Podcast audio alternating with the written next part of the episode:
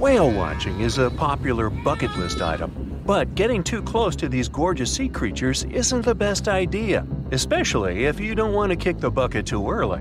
Whales are generally curious and friendly giants, but they can be unpredictable when you cross their personal borders. First of all, they are huge, and one wrong move on their side could flip over your boat or seriously hurt you. Second, they are wild animals, and like any other wild animals, they can carry certain infections they could transfer to you if you get into direct contact. Plus, they have strong parental instincts, so if you approach their young by accident, they might think you want to take them away and will act accordingly. It is only safe to observe whales from the sea when you're accompanied by an experienced expert, both for your own good and for the good of the whale. Now, sometimes whales and dolphins strand themselves on the shore for reasons scientists still can't explain. Quite recently, over 200 whales have been found on a remote beach in Tasmania, Australia. A rescue team rushed to the location to save the whales, half of which were still alive. The rescue operation was really complex due to the remote location. The locals were trying to help the whales, covering them with blankets and pouring buckets of water on them to keep them alive. This mutual effort of regular people and professional rescuers helped save around 100 whales. As to why this happened, one theory says the stranded whales might have had a leader who had some problems with orientation and took the whole pod to the wrong place. The Australian box jellyfish looks just like any other jellyfish you've probably met in the sea. But don't let these creatures deceive you. They're considered the most venomous marine animals. Box jellyfish got its name because it does look a lot like a box. Unlike other kinds of jellyfish that float with the current rather than swim, this creature can reach a decent speed and choose its own direction. And here comes the scariest part it has tentacles covered with tiny darts loaded with poison. Mm. People and animals that get unlucky enough to have a rendezvous with those tentacles face some pretty scary and sometimes even fatal consequences in just a matter of minutes. Before you decide to cancel your vacation by the ocean, you should know that only a few out of the 50 species of box jellyfish have venom that is lethal to humans. Ooh. There are some not so dangerous species living in warm coastal waters worldwide, and the lethal ones reside in the Indo Pacific region and northern Australia.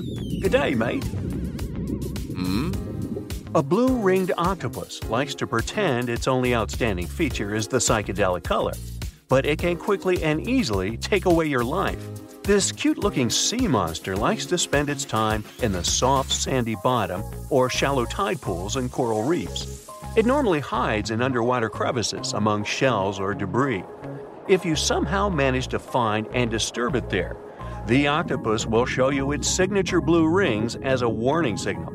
And if you don't get the hint, it will introduce you to its other signature feature a venom a thousand times more powerful than cyanide.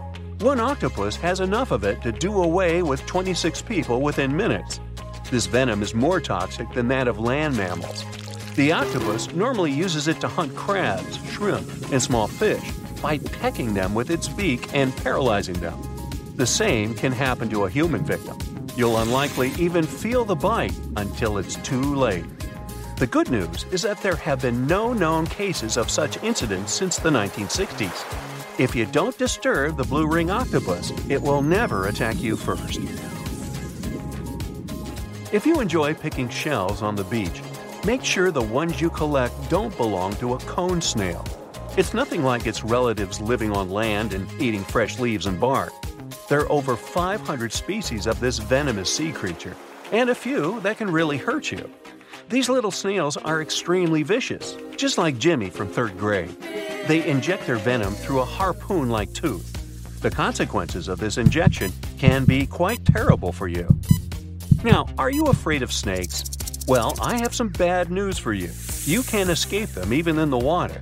Certain kinds of these creatures have adapted to live both on land and in the sea, especially in the warm waters of the Indian and Pacific Oceans.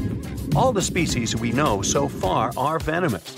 And sometimes an encounter with them can be super dangerous. The good news is that they only bite if you disturb them. So the safest way to go is in the opposite direction of these slithery sea creatures. Not only venomous sea creatures present a danger to you while you're in the water, strong earthquakes sometimes cause the formation of massive ocean waves.